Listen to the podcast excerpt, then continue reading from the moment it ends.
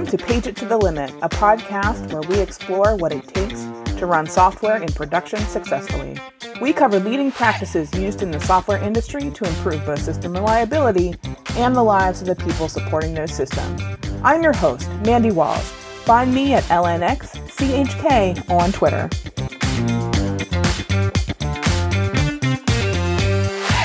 Hi, welcome. Today we are talking with Jonathon Canada, who recently joined me on our Twitch stream. Uh, Jonathon is a senior solutions engineer at Teleport and is also a cyber operations officer with the California Army National Guard. Jonathon, welcome to the podcast. It's great to have you. Thanks so much. It's it's great to see you again. Thanks for having me on here again. Yeah. So when we when we were on the Twitch stream last week, you like it was your day job. We're talking about teleport. It was super interesting application, but you also kind of slid in there that you're also a cyber officer. And uh so we wanted to dig into that a little bit. So tell us a little bit like how did you get into all of this? How did you how did you get into to the army and how that led you to where you are today? Yeah. So I've been in the Army National Guard for almost 12 years now. Um, I originally enlisted into the, the National Guard, and the, the job I signed up for was was not really what I expected at the time. So the the recruiter who got the job for me and got me to sign up all that, uh, he was really talking up that I would be going to airborne school, Ooh. which is you know jumping out of airplanes mm-hmm. and parachuting out. That I'd be in a special operations unit. He said not even to worry about the job he was signing me up for. I would just be doing all this like kind of cool guy stuff all the time. And so I was like, awesome, airborne school, special operations sounds great. But the job he signed me up for was called uh, shower, laundry, and sewing specialist.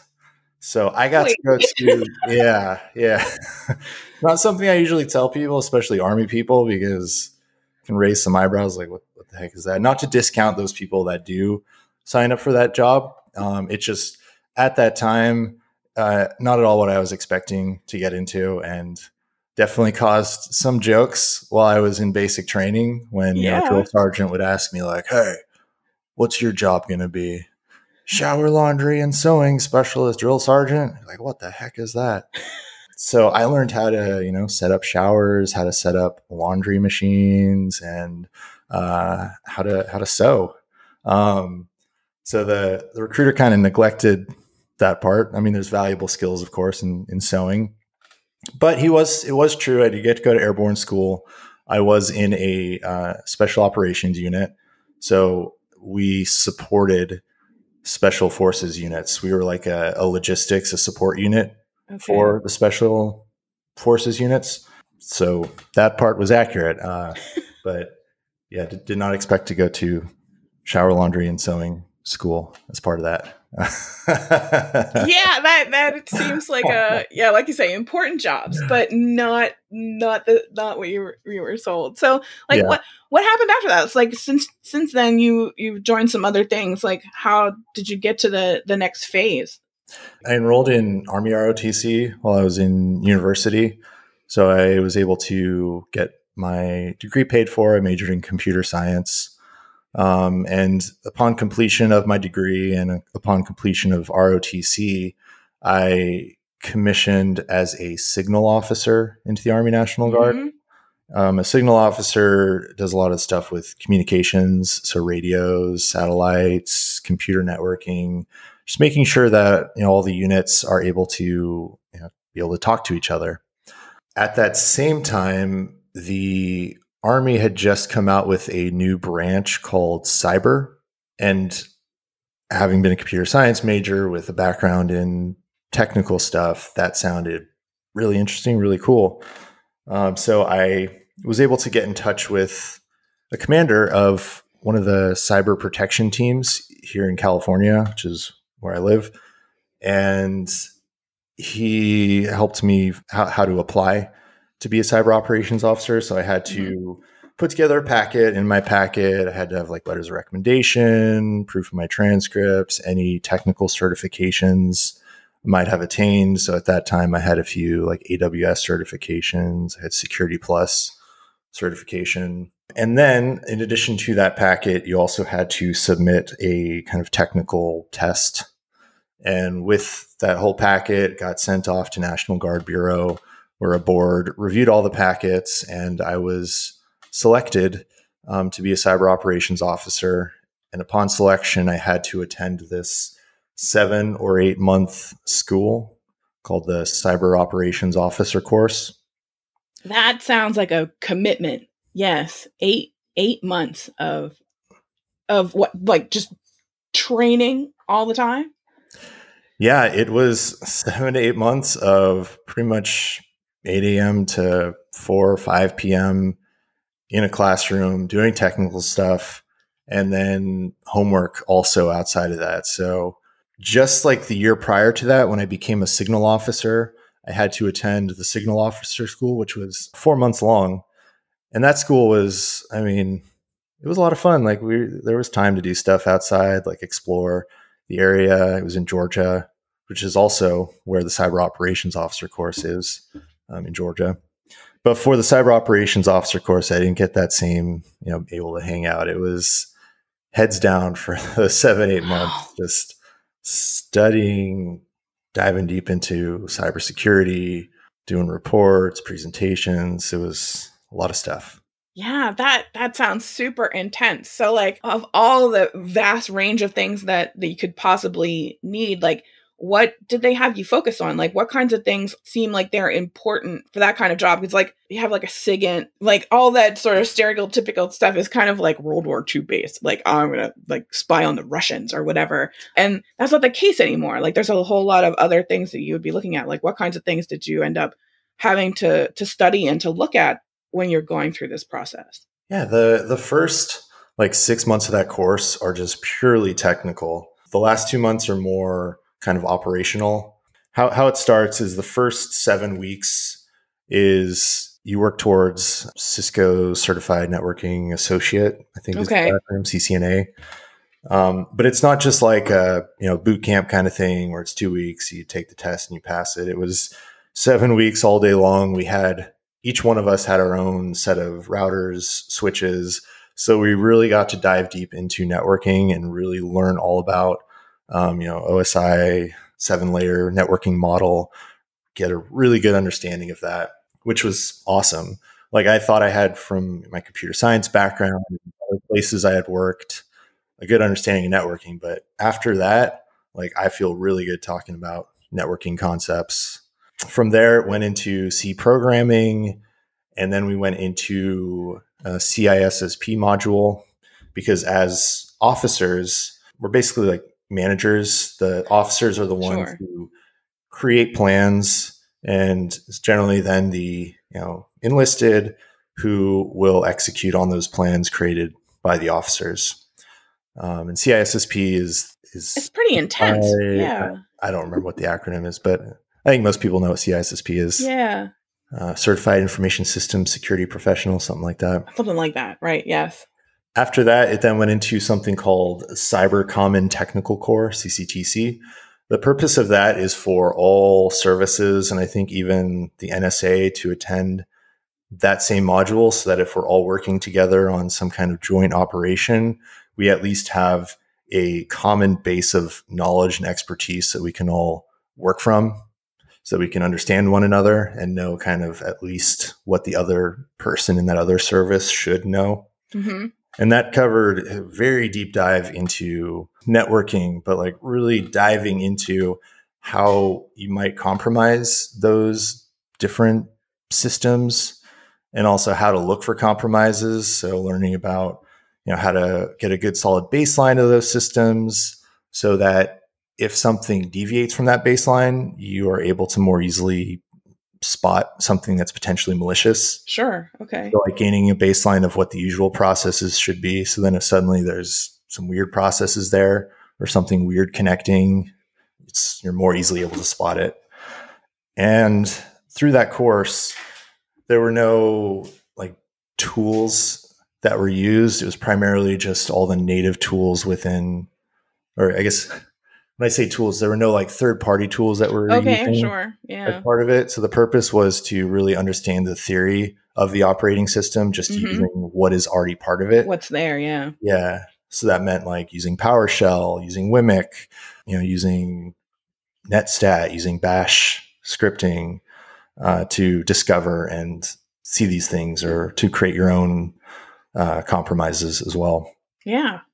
That sounds pretty wild, actually. Like that's that sounds like a lot of stuff to go through because I figure if you're learning that sort of on the job, you're probably getting it piecemeal and it might take years. So like kind of having it all dumped into your brain at once seems pretty intense actually uh for all that stuff. Definitely. It was.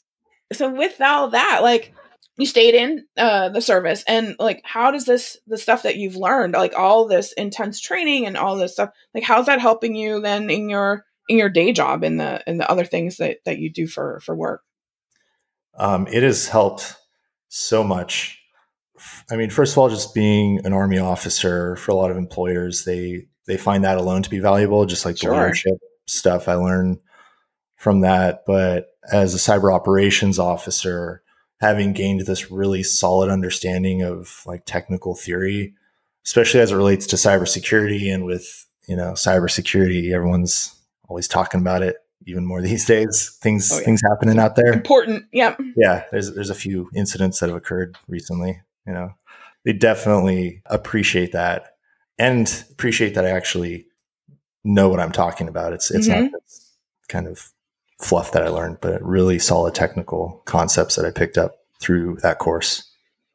Yeah excellent. And then your ongoing commitment to the service like what kind of projects then do you get to work on? Like we've seen the the commercials on tv right? Your two weeks a year the one weekend a month that that sort of thing. Like what kind of projects then do you continue to work on as part of your your service there?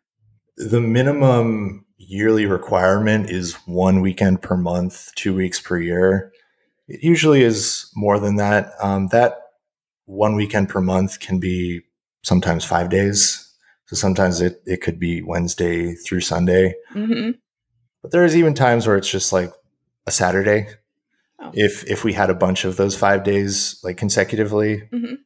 um, and then the, also the two weeks that's that's a minimum so when i went away for that seven eight month course that counted as my two weeks for that year. That's a long two weeks yeah. It was a very long two weeks yeah. So to fulfill that two week requirement usually units will have a two week thing planned for the unit.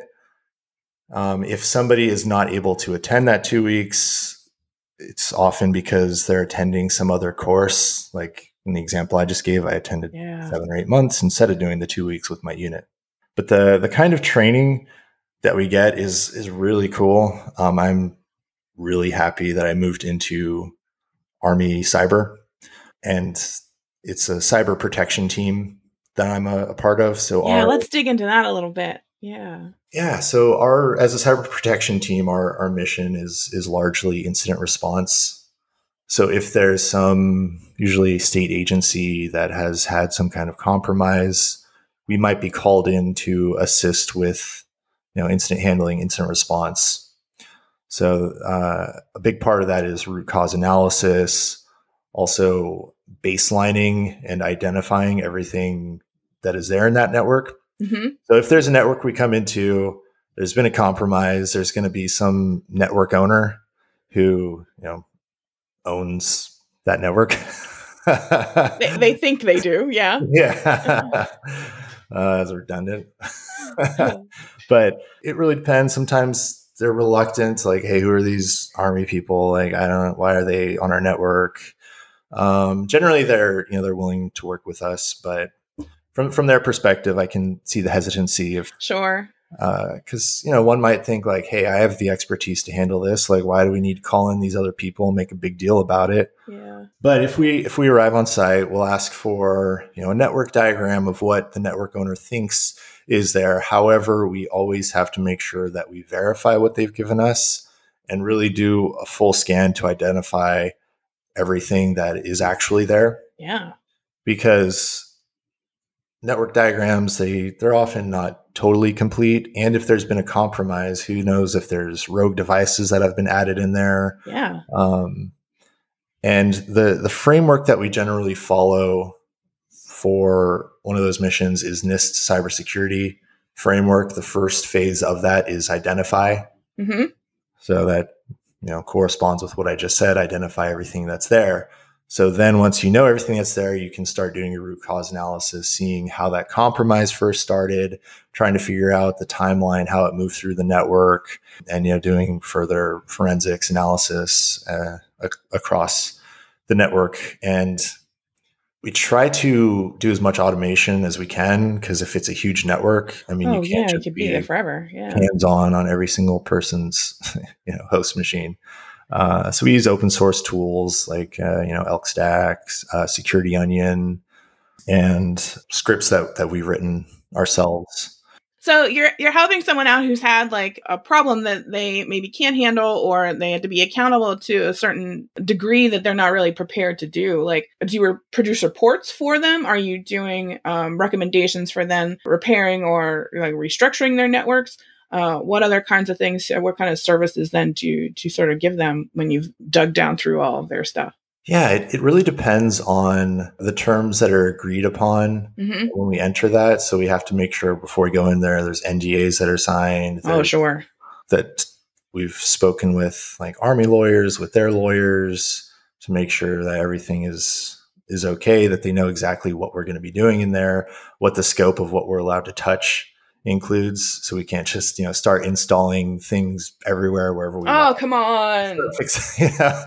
to make sure it's all extremely documented Yeah. we follow the process and if we want to make a change we always have to make sure that that network owner is okay with any change and it's fully documented you know to cover us to cover them you know and as far as like an investigation goes if you know it results in some kind of criminal investigation. You can have chain sure. of custody. You have Yeah. like notes of everything that's occurred. But the big first part usually is again back to the cybersecurity framework the identify phase is doing vulnerability assessments.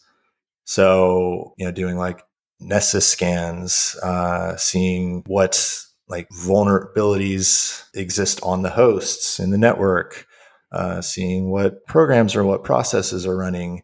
And once we do our our vulnerability assessment we create a report for the network owner where we say hey these are like the top findings what we found. Here is what we recommend you do immediately. Here's what we recommend you do in the short term. And here's like long term what you can do. So immediate things we might recommend are you know, turn on your firewall because we found that this firewall is not turned on or configured at all. It's just allowing all traffic in all traffic out. So definitely immediately fix that. And then other like it's not smaller things they're important but like immediate quick wins might be you know making sure that you have uh, you know proper password Sure. uh, complexities enabled and you have like lockouts set on on your machines so that if you know a machine isn't used for like five minutes it goes to it locks itself something like that Yeah. um, can also include like we'll do um, an analysis of their cybersecurity policies, so like Mhm. an internal program that they have, and we can make recommendations that they you know improve that. So recommend that they have you know cybersecurity awareness training. Um, recommend that they have uh, like an incident response process, a business continuity Yes. plan in place, all that kind of stuff. Awesome. So, like, when you're working with these, you find like, is it still a lot of stuff that's on premises or in a hosted data center, or are you seeing more folks use cloud providers for for some of this stuff? Like, is there more or less scary business going on in one place or the other? Um, for the agencies we interact with, it's more on prem. Yeah. Cool. Uh, as we wrap up, is there anything else you'd like to, to share with folks about? Like it, it sounds super cool. Like uh, we'll post some of the links for the program and like the NIST stuff for folks who are just starting out with like vulnerability assessments and like that kind of thing. Like that, there's a lot of documentation in those programs for for folks who want to look at that stuff. Is there anything else that you super enjoy about it that you'd like to to share with with uh, with folks? Yeah, for sure. Um, and yeah, just I guess an aside on on the documentation. Yeah, if if you are looking to start or improve your cybersecurity program, definitely look to NIST, look to those a lot of those compliance frameworks. They are great reference points for Yeah. improving your posture within your organization and you know to achieve compliance like SOC 2 type 2 for example. Yep. There's a lot of controls you'll need to have in place to meet a compliance like that. But as far as things that have been I guess fun and cool about being a cyber operations officer is the the training that we get is all lots of technical training. So I've been able to get AWS certifications. I mentioned before CCNA, CISSP, Yeah. Security Plus, CEH, just certified ethical hacker. Um, I've gotten several Red Hat certifications through it, SANS certifications, and for the the two weeks that we do per year, it's usually like a a blue team versus red team type exercise. So we get access to this whole range. Usually the first week is kind of a, a planning phase. You know, the officers will often come up with a plan, which is simulating that we've just received notice that there's a network that's been owned. So we need to plan out, figure out the NDAs, interview the network owner. And while we're doing that, the people who are hands hands on, so our enlisted soldiers, our warrant officers, they can be doing training to get ready for what we're going to be doing that second week, which is simulating that we've now arrived on site and now we can start doing you know those vulnerability assessments, Yeah. creating those reports, doing that root cause analysis. So it's really, really great training for just overall technical knowledge and really diving deep into like cybersecurity. Awesome. Is there any one like favorite tool or interesting little bit that you think people should maybe they haven't heard of before that you've come across that would be super interesting for folks? I mean, teleport is probably the Teleport's amazing. Like you totally need to check out our stream. I will post it in the show notes because like there's some really, really cool stuff in there. 100%. I honestly, of course, I, I am biased. Of course. to teleport. I'm there. I will say, if these organizations had teleport, it would make our job of incident response much easier. Because with Yes. teleport, you're able to see the full recording of what somebody has done. I love that piece. Yes. session, and it is all tied back to their identity. So you're seeing, hey, not only is somebody SSHing as root, but you can see their IP address, what their identity is as it is within your single sign-on provider, and a full screen capture of exactly what they did in that session. So if we had that, that would make our job a lot easier on the incident response side. so much easier so much easier. No i totally get it. No yes i will definitely link to the the stream that we did with teleport uh, and PagerDuty so you folks can see that if you missed it it's now up on youtube and uh yeah that recording is awesome. So excellent all right well dude thank you so much for for sharing this super interesting really unique experience. Maybe there's some folks out there that will be uh, you know interested in, in following through with some of these programs. This is something we definitely don't run across every day. So it was super awesome to talk to you and thank you so much for for sharing your experiences with us. Thanks so much. I really appreciate you having me here. excellent. Well thank you everybody. Thanks for listening. Uh, subscribe for future episodes and uh, we're signing off this is mandi walls and i'm wishing you an uneventful day